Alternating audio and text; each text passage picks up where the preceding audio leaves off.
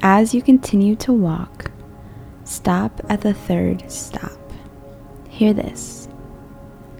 May I embrace the lessons to be learned in the disappointments. What does this look like for you today? What does it look like to stop in the midst of disappointments, in the midst of hard things, and stop and realize what you could learn? Stop and see the ways in which God can use our situations and our disappointments and our heartbreaks.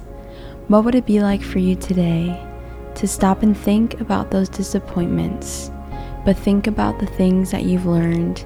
Think about the ways that God has shown up. Think about the ways that God has used these things in your life or in the lives of others around you. Take some time to consider these things.